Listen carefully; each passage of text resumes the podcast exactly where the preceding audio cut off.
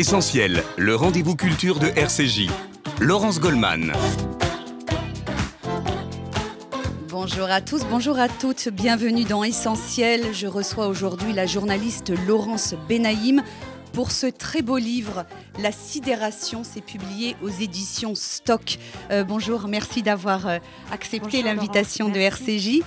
À vos côtés, la psychologue Nathalie Zajde. Bonjour. Bonjour Laurence et Laurence. Vous êtes maître de conférence à l'université Paris 8 Saint-Denis. Vous avez beaucoup travaillé sur les traumatismes psychiques. Vous êtes spécialiste des problématiques des enfants juifs cachés pendant la Seconde Guerre mondiale, mais aussi de celles de leurs descendants, plus largement de ces générations d'après la Shoah. Vous avez publié plusieurs ouvrages à ce sujet et nous verrons que c'est une thématique qui transcende ce livre. Dans cette émission, nous serons en ligne également avec la critique littéraire Josiane Savigno, chroniqueuse sur RCJ qui a lu votre livre, Laurence Benaïm, dont elle a dit hier sur RCJ qu'il était euh, magnifique. Laurence Benaïm, on vous connaît euh, comme journaliste hein, spécialisée dans le domaine de la mode. Vous avez notamment écrit une biographie du grand couturier Yves Saint-Laurent. Vous publiez donc ce livre, La sidération. Euh, est-ce que c'est un récit? Est-ce que c'est un roman? Quelle était votre intention? Euh, l'intention, c'était euh, peut-être pour une fois, euh, moi qui avais écrit beaucoup sur, sur les vêtements, sur l'art de, de, s'habiller, sur des maîtres de, de la forme, de la couleur, de, ben, je me suis mise à nu à ma manière. Et en, fait, j'avais commencé à, documenter, à documenter ce qu'on appelle, je ne sais pas si c'est l'agonie ou la maladie de ma mère, et puis euh, à documenter aussi euh, la vie de mon père euh, en EHPAD. Et en fait, en documentant, j'ai en même temps essayé de recoller des, morceaux, et c'est devenu un livre à l'initiative aussi de, de mon éditeur, en fait, de celui qui avait été mon premier éditeur que je salue, qui est Manuel Carcassonne, et qui, euh, avec lequel euh, j'avais, fait, en fait, j'avais écrit, euh, enfin, j'avais pas écrit avec lui, mais c'est finalement tout livre provient d'une, d'une demande. Et pour moi, qui suis journaliste, qui suis habituée à être un bon petit soldat, à rendre des papiers à l'heure, finalement, écrire un livre, ça procède de la même façon, même si c'est complètement différent. En tout cas, c'est lui qui m'a dit, mais est-ce que tu n'as pas quelque chose de personnel écrire? Et c'est vrai que j'ai écrit, euh, ben j'ai écrit pour lui. En fait, j'ai écrit puis après j'ai écrit pour euh, euh, pour l'éditrice Léa Marty. J'écrivais toujours pour quelqu'un et là j'ai écrit à quelqu'un. J'ai écrit à ma mère. Donc c'est un récit romanesque. Je ne sais pas. En tout cas, la fiction et la réalité se rejoignent parfois dans, l'histoire tant elle est euh, insurmontable et inimaginable. Mais en tout cas, euh, c'est un, récit et j'espère que il n'est pas, euh, il ne relève pas de quelque chose de trop singulier, de trop. Il est à la fois personnel, mais pour moi, il est universel si c'est un livre.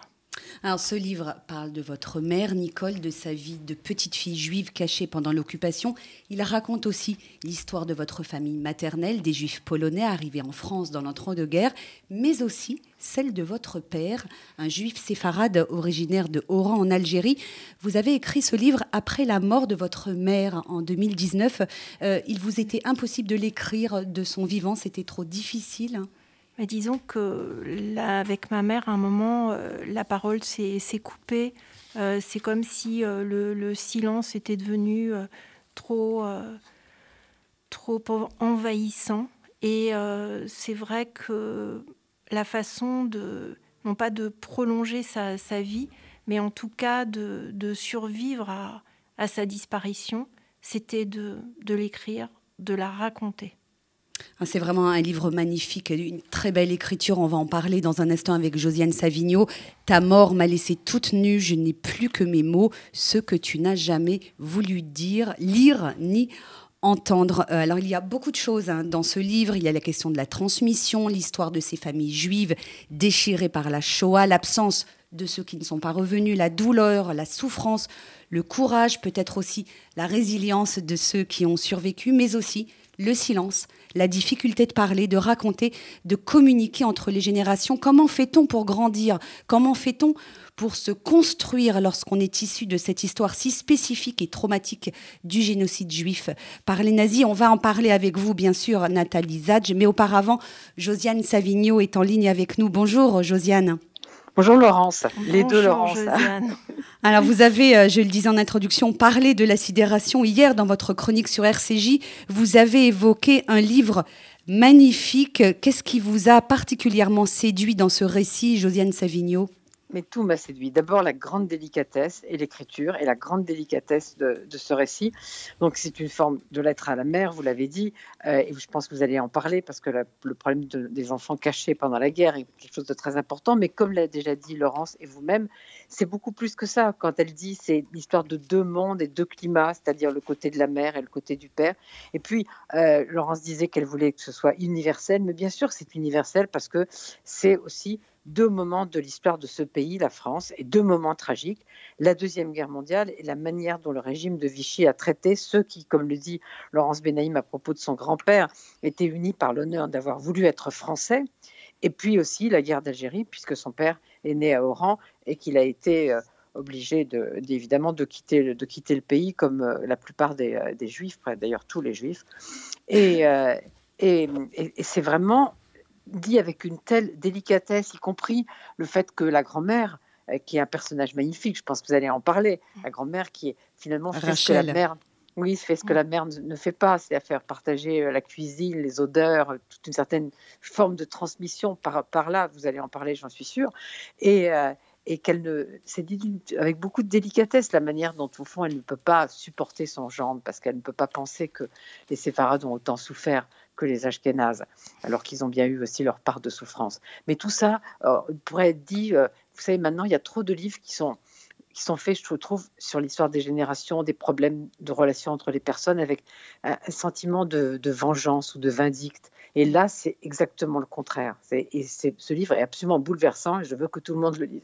Merci. Euh, un mot sur le titre, Josiane Savigno, La sidération. comment est-ce que vous l'avez compris? Mais je l'ai compris à plusieurs sens. C'est-à-dire, euh, à un moment, Laurence Benaïm le dit, il y a une page où elle le dit que, euh, au cours de son enquête, puisqu'au fond, elle fait une enquête, une enquête très précise. comme elle le dit, elle a documenté des choses, et puis après, elle a fouillé dans les papiers de famille, puis elle est allée sur des lieux et dans des archives. Et ce qu'elle découvrait, c'est-à-dire ce, les questions, comme elle dit, j'ai écrit ce livre, j'ai commencé à écrire ce livre pour poser les questions que, ses parents ont écartées tous les deux. Et, elle était dans un état de sidération avec ce qu'elle découvrait, parce que sa mère, c'était quelqu'un qui avait voulu, pour survivre, aller de l'avant, ne pas, ne, pas plus parler de ça, ne pas voir ça. Et donc, elle n'avait pas assuré cette transmission-là, cette transmission de, mémoire mais je pense aussi que c'est l'état, la sidération dans lequel s'est retrouvée cette petite fille vous savez, à RCJ, on a reçu Jean-Claude Zilberstein qui a parlé du fait qu'il avait été un enfant caché pendant la guerre, mais qu'il avait été un enfant caché chez une famille aimante qui lui avait ouvert euh, même la, culture, la lecture, la musique. Et là, ce n'était pas du tout le cas de la mère de Laurence Benaïm. Euh, merci, infiniment. Merci Josiane Savigno d'avoir été avec nous. Continue de vous écouter. On vous retrouve euh, chaque lundi sur RCJ dans l'édition de la mi-journée pour votre chronique et puis un jeudi par mois pour votre émission. La prochaine, c'est après-demain, si je ne me trompe pas. Exactement. Merci Josiane, à jeudi alors sur RCJ. Euh, restons sur le, titre, la, sidération. Si je ne me trompe pas, hein, on trouve l'adjectif sidéré une fois dans, votre livre, c'était à la page 182, vous parlez de Rachel, votre grand-mère, et, je, vais en lire juste deux lignes parce que vraiment, votre écriture est magnifique. En parlant donc de votre grand-mère, elle était devenue mère en devenant grand-mère. Elle t'avait transmis, donc vous vous adressez à votre mère, cette générosité-là, celle que tu as offerte à mes enfants en les couvrant d'amour, de cadeaux, de cette présence qui nous a tant fait défaut une raison de plus d'être sidéré, de te dire en regardant cette photo où Anna, ta tante disparue, arrange ton petit nœud de soie, que je t'aime, que tu me souris. On est bien non. Euh, Laurence Benaïm, euh, qui est frappé de sidération dans cette histoire ben, Tout le monde, en fait. Euh, sidération, c'est vrai que c'est un mot qu'on emploie énormément dans, la presse en, ce moment. La sidération, je crois que c'était au départ, c'était un ostéopathe qui m'avait dit vous avez une sidération dorsale. Et un jour, j'avais très mal au dos. Mais en fait, c'est la sidération, c'est quelque chose comme ça qui, qui vous, euh, qui se, qui se répand et qui vous, qui vous fige. Voilà, la sidération, je l'ai eu quand un jour, quand, quand ma fille euh, s'est euh, failli se, noyer devant moi et je suis devenue en pierre. Et c'est mon mari qui l'a, qui l'a sauvée parce que je n'y, je n'y croyais pas. Mon corps ne, ne, répondait plus. La sidération, c'est aussi ce qui m'a permis de finalement de, de lutter contre elle en, en, écrivant. Il y a une sorte de fluidité dans, dans l'écriture qui fait qu'on, qu'on résiste et qu'on abat ce, mur de pierre, de silence. Nathalie Zadj, euh, la sidération, c'est un phénomène euh, psychique traumatique euh, classique. En fait, on subit un traumatique et le choc est tel que, voilà ce que décrivait Laurence Benaïm, on est figé. Mm. Alors oui, bah, Laurence Benaïm, elle est fille de médecins, de deux cardiologues, de deux grands cardiologues, donc elle connaît bien ces questions-là et c'est la description des symptômes. La sidération, c'est la réaction au trauma effectivement, ça peut être aussi l'inverse. Il y a des gens qui se révèlent euh, face à un, choc, qui, qui, se mettent à faire des choses. Alors leur corps euh, réagit différemment. Mais si vous permettez, d'abord, avant de dire quoi que ce soit, je veux dire que c'est un livre. Enfin, avant de parler de psy, parce que je suis là pour parler de psy, c'est un livre extraordinaire. C'est enfin, mm. Jeunesse Avignon l'a dit, c'est un grand livre. C'est un style, c'est une écriture, c'est une force. Euh, tout à l'heure, Laurence Benaïm disait on écrit à la demande de quelqu'un. Euh, comment dire Moi, en lisant ce livre, la, force de l'écriture m'a fait penser que finalement, euh, Laurence Benaïm écrivait à la demande de sa mère. C'est comme si elle était convoquée par sa mère et, que, alors elle dit au début, elle a, voilà, elle a écrit sur euh, des, questions qui l'intéressaient. Puis le, livre, à la fois, c'est une grande maîtrise, une, immense maîtrise d'écriture et, et, une force, et en même temps, elle est guidée, quoi. Enfin, je ne sais pas, je ne sais pas ce que sa mère pense du livre, mais je pense qu'elle doit être très, très, très fière et très heureuse. Donc, pour revenir à ce que vous disiez, et, peut-être dans la, suite de ce que je veux dire. Mais parce que je me suis, je, je, je, reviens sur le titre, parce que je me suis interrogée euh, d'abord sur le, la signification exacte de mm. sidération. J'ai été rechercher euh, sur Google plusieurs définitions, et puis je me dis finalement cette sidération, elle a transcendé euh, les générations. Il y a la grand-mère, elle est sidérée, la grand-mère aussi, euh, ah, euh, Rachel. Il y, a la, il y a Nicole, cette petite fille juive cachée pendant la guerre, et il y a Laurence. Mais alors justement, je, moi je pensais que le livre aurait pu s'appeler La réparation. Parce que justement, ce, livre, je disais avant qu'on commence l'émission, c'est la première fois que je rencontre Laurence Benaïm, je suis très heureuse de la rencontrer je vais. Euh, euh, moi, je suis pas médecin, je suis psychologue. Hein, donc, je prescris des actes, des paroles, des pensées, on va dire. Mais je vais prescrire. C'est un médicament, ce. Je vais vous expliquer pourquoi.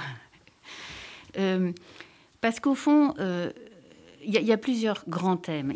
Le, Peut-être le, premier sujet du livre, c'est le deuil, c'est-à-dire comment on fait le deuil de sa mère ou de son père, c'est-à-dire l'être qui est qui devrait être le plus proche de soi, la personne la plus proche de soi.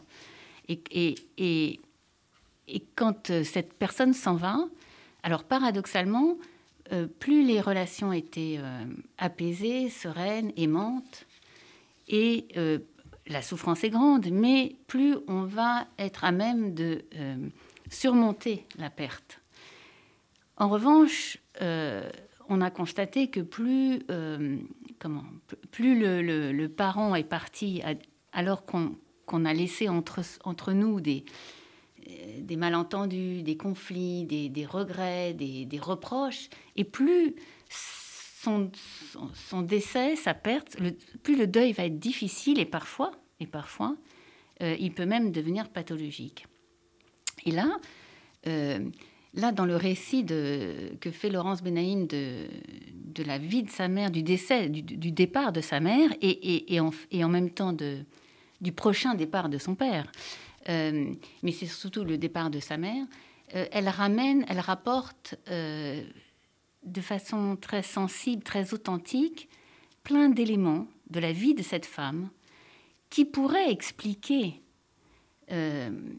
comment dire, le fait que ces deux femmes, cette, cette femme Nicole et sa fille Laurence, sont restées, quant au fond, des étrangères. Enfin, il y a fondamentalement quelque chose d'étranger euh, chez l'autre, et on peut le comprendre, on va, on va l'expliquer, mais et, que c'est très difficile quand, euh, quand on est une enfant de, sentir que sa mère euh, ne, vous comprend pas ou ne, ne, ressent pas ce que vous ressentez, et que cette, cette sensation d'étrangeté, il semble, c'est ce que j'ai compris, mais Laurence Benet, là, elle va, elle va nous dire, ça a duré toute la vie. Et là, pourquoi je disais que pour moi ce, livre est, euh, pourrait s'appeler La réparation, parce que là, elle se réconcilie.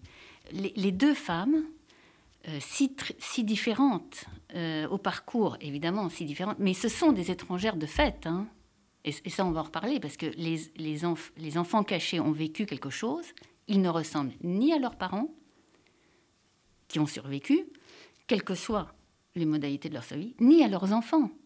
Au fond, ce sont des familles où sur trois générations, entre les parents adultes survivants des camps ou survivants dans d'autres situations pendant la guerre, les enfants cachés et leurs enfants nés, ce qu'on appelle les secondes générations, nés après-guerre, nous n'avons entre ces trois générations, nous sommes la même famille, c'est la mm. lignée. Et nous n'avons aucun rapport. Au fond, nous n'avons pas vécu les mêmes choses, nous n'avons pas la même culture, nous n'avons pas les mêmes références. Et pourtant, voilà.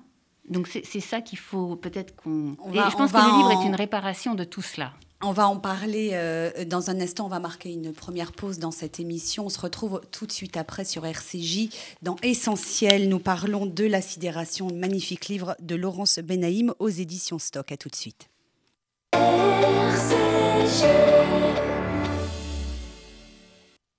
Depuis 1950, le Fonds social juif unifié combat la pauvreté et l'exclusion et met des actions essentielles au service de la solidarité. Grâce à vos legs, donations et assurances vie, vous permettez au FSJU d'agir. Je m'appelle Daniel, j'ai 64 ans, je soutiens le FSJU depuis longtemps, mais je ne savais pas que je pouvais faire aussi un testament en sa faveur. J'ai décidé de passer le cap et laisser une partie de mon héritage au FSJU. Ce geste donne un sens à mon engagement. Pour toute information, contactez Elena Atias au 01 42 17 10 55.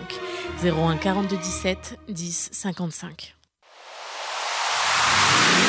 Dimanche 14 février à 13h dans l'émission Pile Poule, Marc Velinski reçoit Philippe Fabry sur RCJ.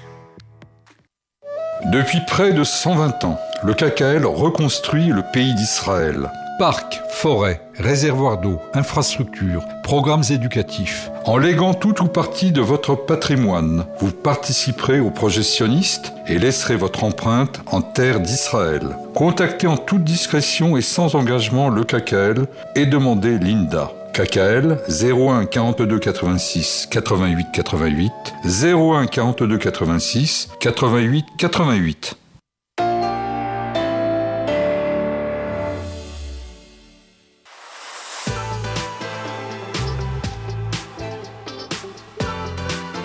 RCJ, à l'écoute de votre vie.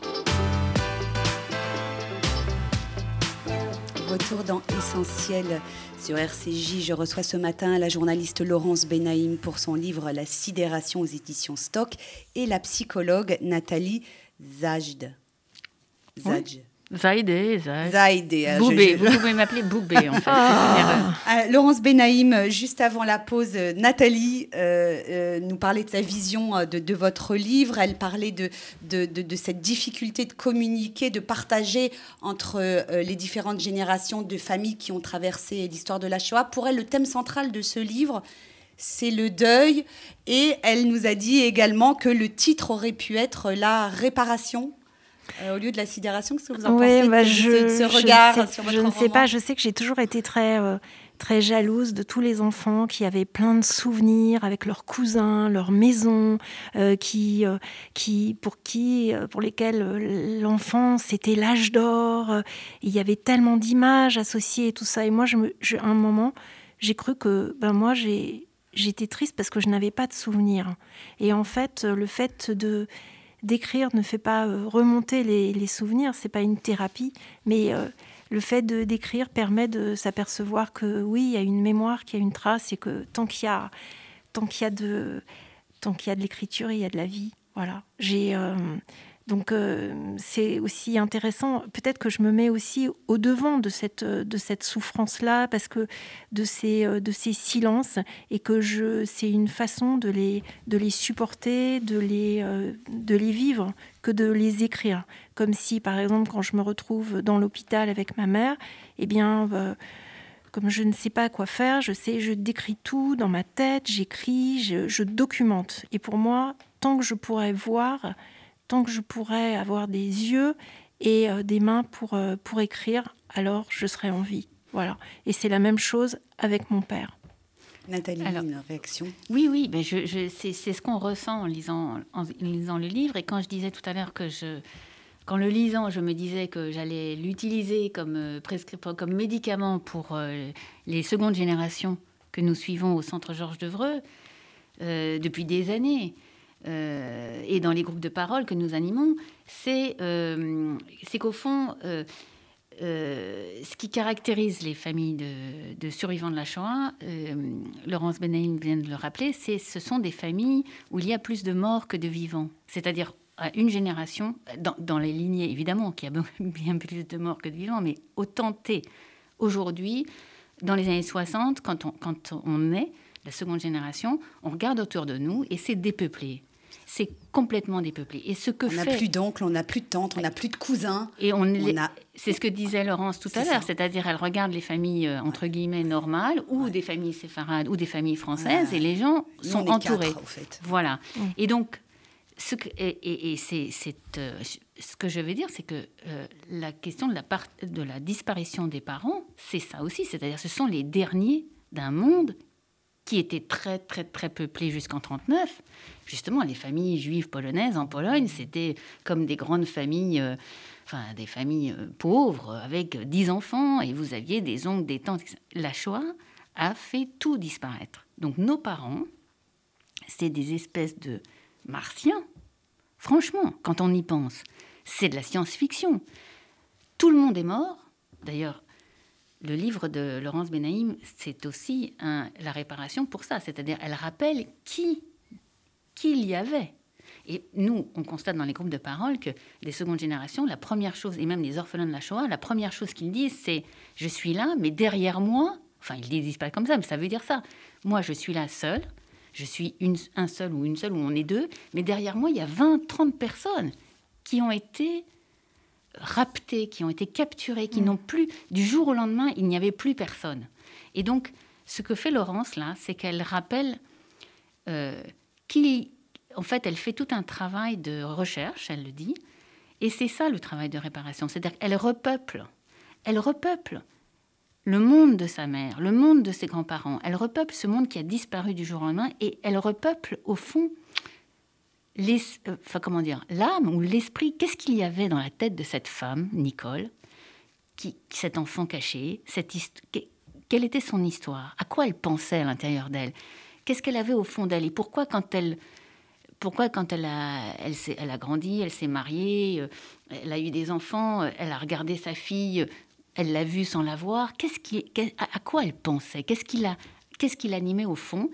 Je, pense, enfin, moi je pense que Laurence est dans le vrai, euh, qu'elle a trouvé, qu'elle a compris, elle a fait une enquête, qu'est-ce qu'elle a vécu? Euh, elle, en fait, elle s'est intéressée à sa mère. Et ce faisant, ce faisant, elle l'a fait revivre d'abord, et plus que ça, elle, euh, elle fait quelque chose qui m'a rappelé ce que font les, on s'occupe beaucoup des immigrés au centre Georges Devreux, beaucoup plus que. Enfin, c'est notre travail, des, migrants, des enfants de migrants. Et, et, ce que fait Laurence dans ce livre, peut-être ça, ça va vous paraître un peu étrange, mais ça me rappelle ce que font les, euh, pas mal de sociétés euh, subsahariennes. Quand il y a un deuil, quand il y a un mort, il y a des premières funérailles.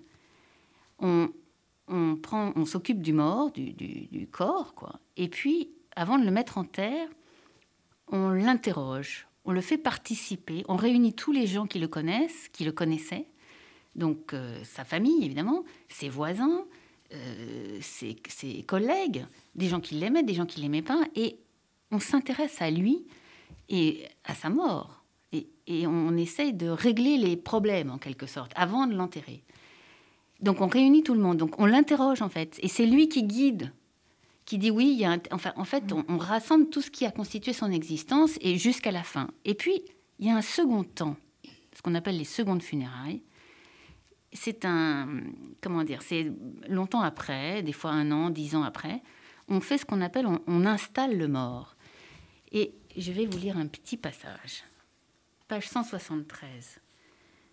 Laurence Benaïm écrit donc, euh, elle a investigué, elle est allée euh, là où elle était cachée, elle est allée aux archives, elle est allée au mémorial de la Shoah. Enfin, elle reconstitue toute l'histoire de cette femme. Dans les camps d'internement aussi du Loiret où sont Et donc, on, on, a, on a, son histoire. Et c'est jamais, c'est jamais. Euh, Alors, allez-y parce qu'ensuite on va parler du silence qui me paraît quand même être le thème central du livre. Elle écrit.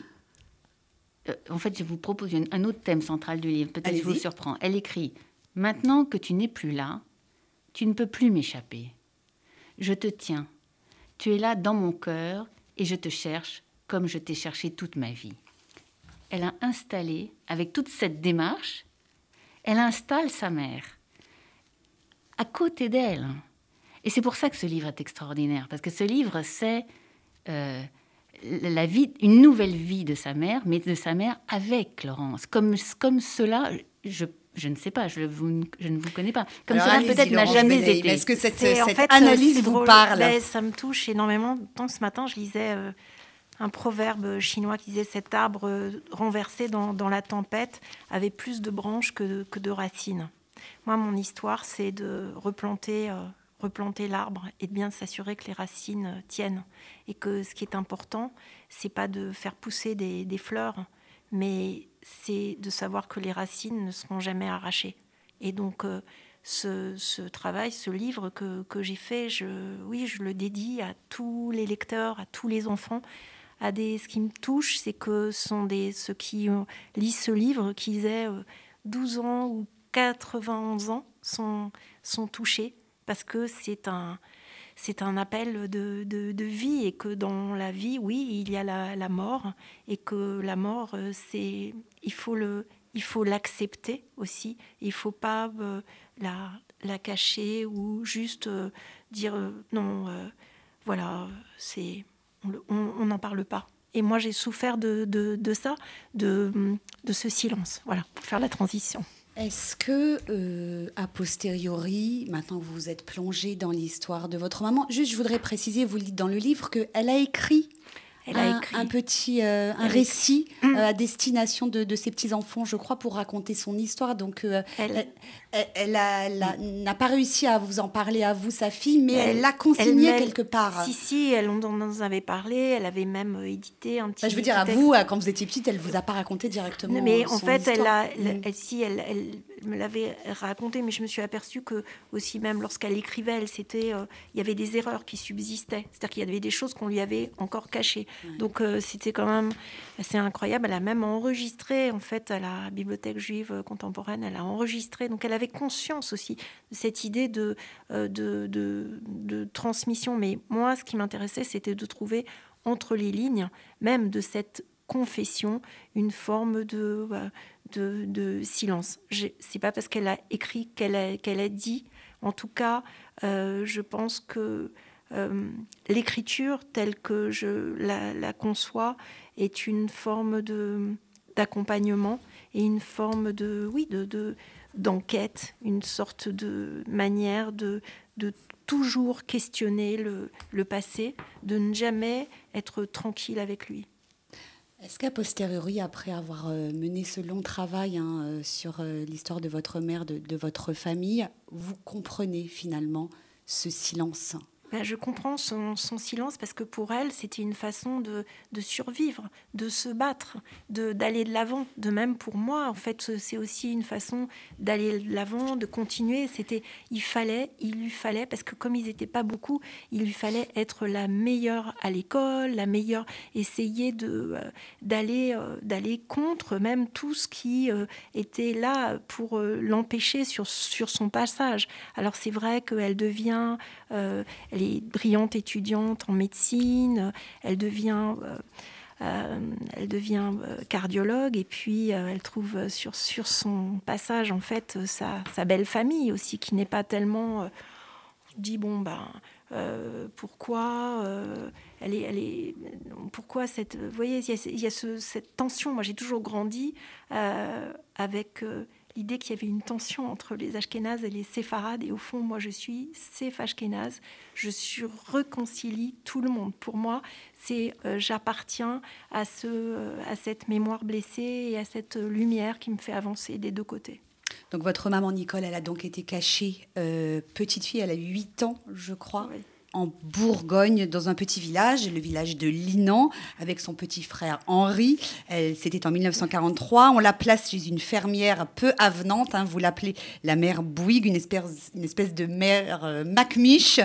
Euh, et c'est un déchirement total euh, pour cette petite fille, un bouleversement apocalyptique de sa vie. Du jour au lendemain, avec son petit frère, elle quitte Paris, elle est séparée de ses parents. la seule chose que vous a fait promettre votre mère, c'est de ne jamais dire que vous étiez juif. Les adieux furent déchirants. Il y a non seulement la séparation traumatique des parents extrêmement brutale, mais il y a aussi le secret il faut cacher son identité pour des enfants si jeunes. Mm. On a du mal aujourd'hui à imaginer ce que ce qu'ils ont vécu. C'est, euh, Mais en fait, elle est en fait elle est avec ses, euh, elle est avec son troisième frère, ce que j'ignorais, qui est son, son, demi-frère. Et euh, elle est avec son petit frère euh, Henri, dit Riri, qui lui euh, ne se rend compte de rien, qui, qui dit oh, bah, la, soupe est bonne. Et elle, elle a très vite cette, cette conscience d'être différente de cette femme et d'en souffrir. Et elle sera d'ailleurs un peu le souffre-douleur de, de, cette femme, qui, qui dénoncera d'ailleurs son institutrice parce que euh, qu'il la dénoncera aux, Allemands. Il y avait beaucoup de, résistance dans cette partie de la France. Et puis, euh, bon, elle les, euh, elle les envoie dans les champs des paysans voler des, betteraves. Et, maintenant, je comprends pourquoi j'ai mis longtemps à aimer la campagne. Nathalie Zad. Oui, c'est des, des, vécus très singuliers. C'est des vécus. C'est à un moment donné, bon, c'est des enfants de migrants, des enfants de juifs polonais. Euh, en Pologne, euh, la, France, c'est euh, l'idéal, c'est l'école pour tout le monde, c'est la santé, c'est la liberté, c'est un certain, on va dire d'embourgeoisement, mais il y a une vie très agréable et surtout les gosses, des enfants, les enfants d'émigrés juifs polonais, ils réussissent à l'école. Enfin, ça, ça va très très bien. Du jour au lendemain, du jour au lendemain, sans raison personnelle, sans raison culturelle, sans, enfin, sans, comprendre quoi que ce soit, euh, ces enfants, ces juifs n'ont plus le droit d'exister. On ne les renvoie pas chez eux, hein. parce qu'il n'y a pas de chez eux. C'est des apatrides la plupart. Donc on les vomit. La société française les, les éjecte dans une situation de, de, menace euh, terrible. Les désigne d'abord avec l'étoile jaune. Les désigne, bon, mais les désigner, bon, c'est pas sympa. Mais enfin, je veux dire, je comprends ce que vous voulez dire. Mais ce qui s'est passé, c'est encore beaucoup plus grave que ça. C'est-à-dire que c'est des gosses qui ont vécu du jour au lendemain dans des situations de terreur, qui ont été séparés de leurs parents, qui n'ont pas compris le fond de l'affaire, mais qui ont tout de suite compris, et tout le monde a compris, que c'était très grave. Et donc, ils ont été terrorisés. Et on leur a dit, en substance, si tu veux survivre, ne sois plus juif, ne sois plus toi. C'est un paradoxe. On, place le gosse dans une situation paradoxale. Parce qu'il est en train de devenir juif, il ne sait pas ce que c'est, mais enfin, il a un nom, il a des parents, etc. Et on lui dit attention, tu vas mourir. Tu vas mourir si tu, tu es toi-même. Donc il devient un autre. Et donc, il devient un autre, il devient français, il devient chrétien, il devient, il s'adapte, parce que les gosses s'adaptent très vite. Et il se passe quelque chose de très étonnant. Alors, les, enfants juifs ont vécu plus ou moins tous dans la terreur, pratiquement tous dans la terreur pendant des années. C'est quand on a 8 ans, euh, c'est petit, hein. c'est long un an, je veux dire, c'est long deux ans de. Mais cette terreur, en fait, elle, c'est un peu comme une, quelque chose, une bombe à fragmentation, parce qu'il euh, y a cette terreur, et puis après, on l'oublie, on retourne à l'école, au lycée. Ma mère étudiait au lycée Lamartine, etc. Mais en fait, je me suis rendu compte que finalement, elle elle se propageait de façon un peu insidieuse euh, après, des années après. Euh, il y a quelque chose de très douloureux aussi dans le fait que justement à la fin de la guerre, ben, on ne parle pas de ça. Mm. C'est ce silence-là. C'est ce silence qu'avait subi d'ailleurs euh, Simone Veil aussi. C'est on n'en parle pas. Ce ne sont pas des conversations qu'on peut avoir. Alors, si je peux me permettre. on va marquer ah, une deuxième pause tout de suite. On, revient tout de suite sur RCJ dans Essentiel après une, une page musicale Shlomo Herzi sur RCJ.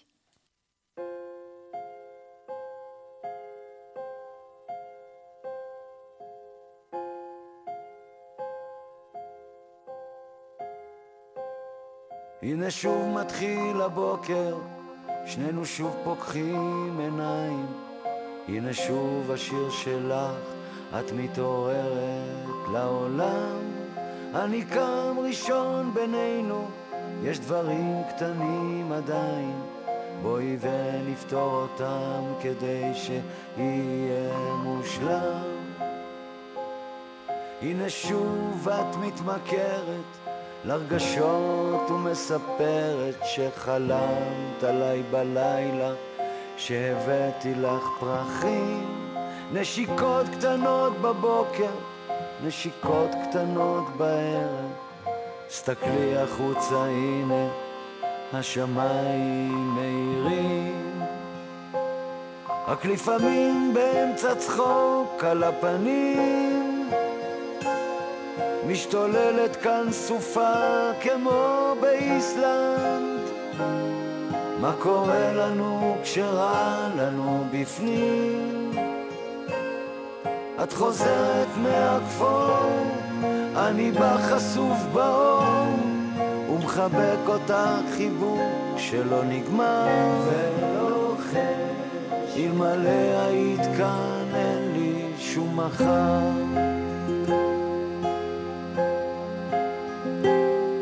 הנה שוב מתחיל הבוקר, הנה שוב פוקחים עיניים.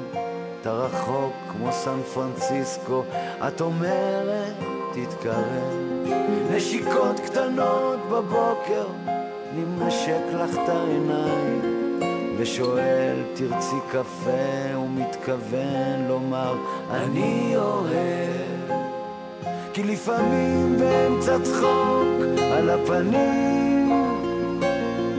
משתוללת כאן סופה כמו באיסלנד. מה קורה לנו כשרע לנו בפנים? את חוזרת מהכפור, אני בא חשוף באור ומחבק אותך חיבוק שלא נגמר ולוחש אלמלא היית כאן אין לי שום מחר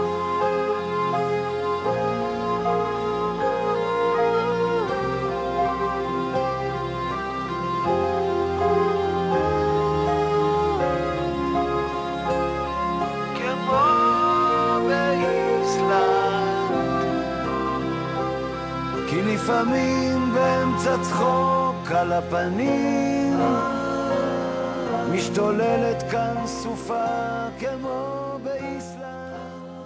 Retour dans Essentiel sur RCJ autour du magnifique livre de Laurence Benaïm, La sidération aux éditions Stock.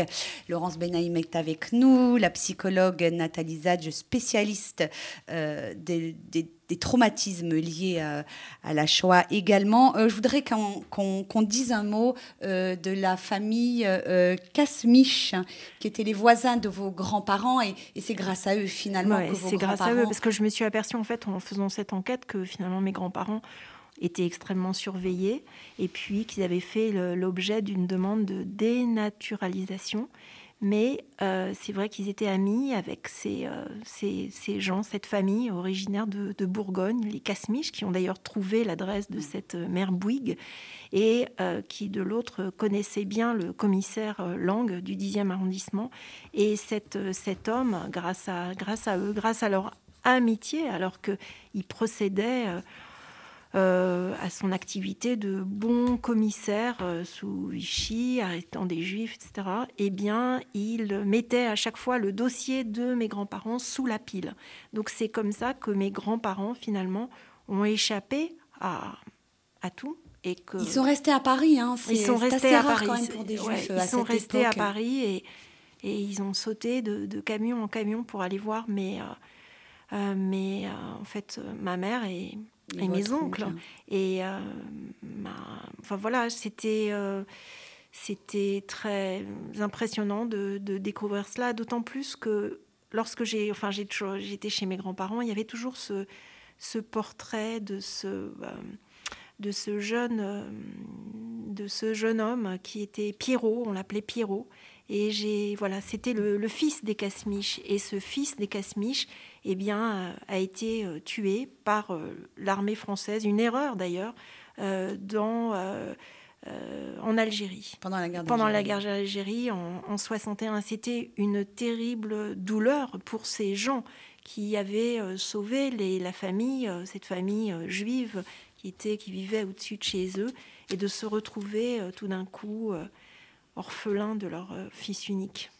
Alors, je voudrais qu'on parle à présent de votre père, euh, Laurence Benaïm, car lui aussi euh, vous intéresse. Paul Benaïm, alors lui, c'est une autre histoire, c'est une autre Alors, c'est une autre histoire. D'ailleurs, c'est vrai que si j'ai écrit ce livre aussi, c'était presque aussi pour lui, parce que au moment où je l'écrivais, euh, eh bien, sa mémoire s'effaçait. Donc, il me fallait un moment, un jour, il m'a dit, mais je suis qui? Qu'est-ce que j'ai fait? Alors là, lui qui était vraiment un puits de, mémoire, de connaissances, qui était devenu euh, sur le tard euh, journaliste, et eh bien euh, finalement, c'était une façon presque africaine, orale, comme ça, de lui, de lui raconter à nouveau son histoire. Et, et c'est vrai que Josiane a dit qu'il est parti à cause de la guerre d'Algérie. Non, en fait, il est parti dans les, au milieu des années 50 comme étudiant euh, il a traversé la mer pour aller à Montpellier. Et c'est vrai qu'il était attaché à l'Algérie, mais n'empêche qu'en 42, il avait été exclu du, euh, du lycée La Mauricière. Et voilà, il avait eu comme, euh, comme prof Albert Camus. dans l'école privée euh, de, Bénichou. et le père, de, euh, le père de, euh, du journaliste Bénichou, dont le prénom m'échappe, mais c'est pas grave. Pierre, Bénichou, voilà, merci beaucoup, qui, qui, est disparu mm. l'année dernière. C'était important de rappeler l'histoire aussi des Juifs mm. d'Algérie vu sous ce prisme. très important parce que, vous savez, moi j'ai grandi et ma grand-mère Ashkenaz, qui était quand même, elle était merveilleuse, mais elle m'a quand même dit un jour, euh, ton père, c'est mon deuxième Hitler. Euh, donc euh, voilà, j'ai appris, j'ai appris à retrouver les, traces de cette, de cette Algérie-là, de cette enfance aussi, de cette enfance juive en Algérie. Euh, finalement aussi une enfance sans grande tradition gastronomique, parce qu'on était euh, et, sans, et, justement qui fuyait tous les particularismes. Il fallait, on était d'abord français mm.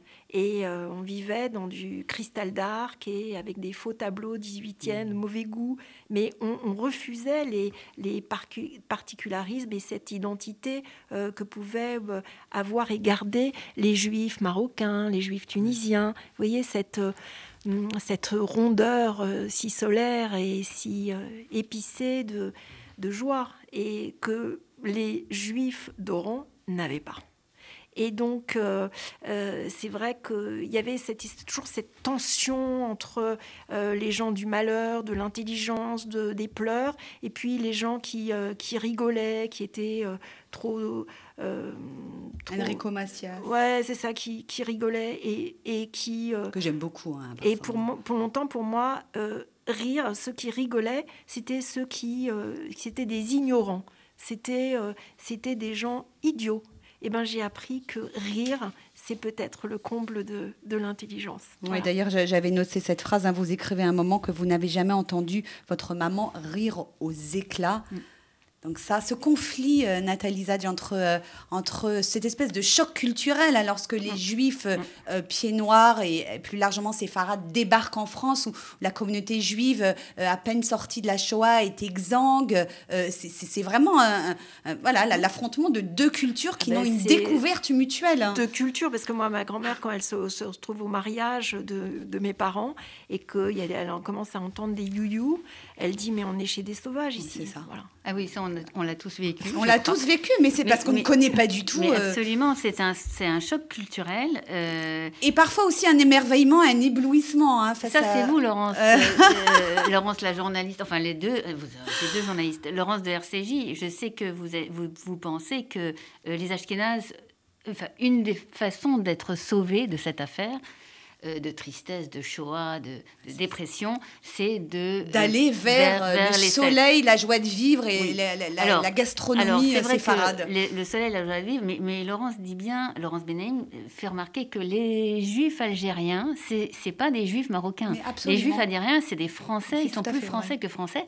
Il y en a plein qui ne parlent pas l'arabe, qui ne veulent pas parler, qui disent qu'ils ne parlent pas, mais c'est vrai qu'ils ne parlent pas. Mais revenons à, à cette affaire. C'est vrai que le XXe siècle euh, voit euh, la disparition de tous les juifs, enfin de tous les juifs, pas des personnes, mais des communautés juives. C'est-à-dire qu'au fond, les parents de, de, Laurence Benaïm euh, résument à eux deux, le, livre de, Laurence, c'est aussi ça, c'est-à-dire euh, les, les deux parents sont issus de mondes juifs disparus. Alors, les juifs polonais dans la- dans l'horreur et dans le sang, et les- avec les morts. Les juifs algériens, mais ça sera aussi la, la même chose pour tous les autres juifs, euh, euh, Les marocains, Juifs d'Algérie. les Ouais. juifs d'Algérie, oui, pardon, les juifs d'Algérie, les juifs de Tunisie, les juifs du Maroc. C'est la fin, c'est-à-dire ils sont, ils partent, il n'y a pas de retour. Et quand ils partent, ils quittent tout, ils abandonnent tout, leur mort, leur cimetière, tout. Et donc les, des- les enfants, les, les- comment dire, les, les secondes générations, euh, au fond, Laurence Benaïm porte en elle plein de problématiques que nous, les psychologues, nous devons euh, prendre en compte et, et- et- et, comment dire, euh, sur lesquels nous devons réfléchir quand nous soignons des, des- nos patients. Euh, je ne pense pas du tout que Laurence Benaïm est une, est une patiente, c'est une grande écrivaine. Mais, Ah, mais ça. mais bon, bah, je vais- mais non, mais ce que je veux dire, c'est que Peut-être que ce livre elle- aussi elle a soulève- fait elle- office de thérapie. mais, sans pense. doute, mais ce qu'il y a, c'est que c'est vrai. Qu'est-ce qu'on devient Qui est-on Vers quoi sommes-nous obligés? Parce qu'il y a un mouvement, on ne peut pas revenir en arrière. Et donc c'est à la fois une grande souffrance et en même temps c'est une tension. C'est une et un tension projet d'existence. bien sûr, Voilà. parce que c'est euh, ce qui justement euh, nous, nous force à, à aller de, de, de l'avant, à garder comme un comme à travers ce qu'on ce qu'on écrit, ce qu'on vit, tout ce qu'on vit est intéressant. Et tout ce qu'on vit et tout ce qu'on peut raconter est intéressant. Et j'estime que je suis, je ne me plains pas. Et euh, la force, c'est euh, c'est d'écrire. C'est voilà, c'est une c'est une grande joie. Et l'une des questions que vous posez, euh, c'est dans la deuxième ou troisième partie de ce livre, c'est finalement, après avoir mené ces enquêtes euh, euh, familiales, euh, qu'est-ce qu'être juif? Hein, C'est une question, je ne sais pas si quelqu'un euh, a des réponses, mais, mais vous en proposez plusieurs euh, que, que j'ai beaucoup aimé. Être juif, c'est ce que je suis en train de devenir en questionnant ce qui m'échappe à jamais.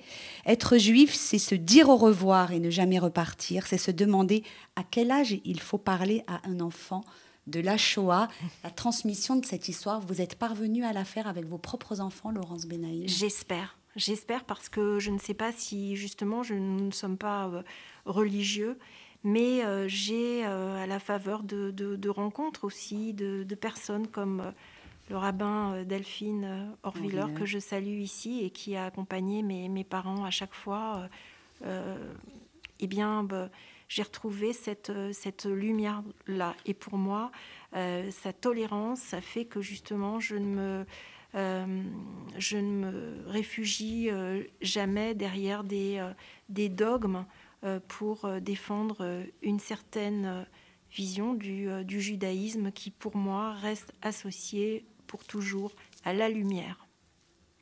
Euh, on arrive au terme de cette émission. Je voudrais juste lire, euh, pour faire écho à ce que disait Nathalie Zadj au début, euh, le titre aurait pu être La réconciliation. La réconciliation avec votre maman, elle arrive à la fin. Je, je lis juste deux phrases, parce que c'est vraiment magnifique. J'ai reçu en héritage ta curiosité, tes doutes, tes convictions, tes peurs. Tu m'as permis d'aller au bout de tout ce que j'ai choisi. Ton image s'éloigne, elle revient. Tes livres me tiennent chaud. Tu es parti avec tes silences et tes secrets. Merci, infiniment, hein. Laurence Benaïm, d'être venue euh, nous rendre visite sur RCJ. Vraiment, ce livre magnifique, je le, je le conseille à tous. La sidération, c'est aux éditions Stock. Nathalie Zadj, merci Ben, merci de m'avoir beaucoup. invité, c'était un plaisir. Merci d'avoir apporté euh, votre pour cette, éclairage. Et on vous retrouve, euh, je crois, tout à l'heure à la fin du journal de Rudy Sada pour votre chronique. Cette émission, vous pouvez bien sûr la réécouter en podcast sur le site internet de RCJ, sur son application mobile radio RCJ.info. Dans un instant, vous avez rendez-vous avec Rudy Sada pour RCJ Midi. Excellente journée à l'écoute de nos programmes.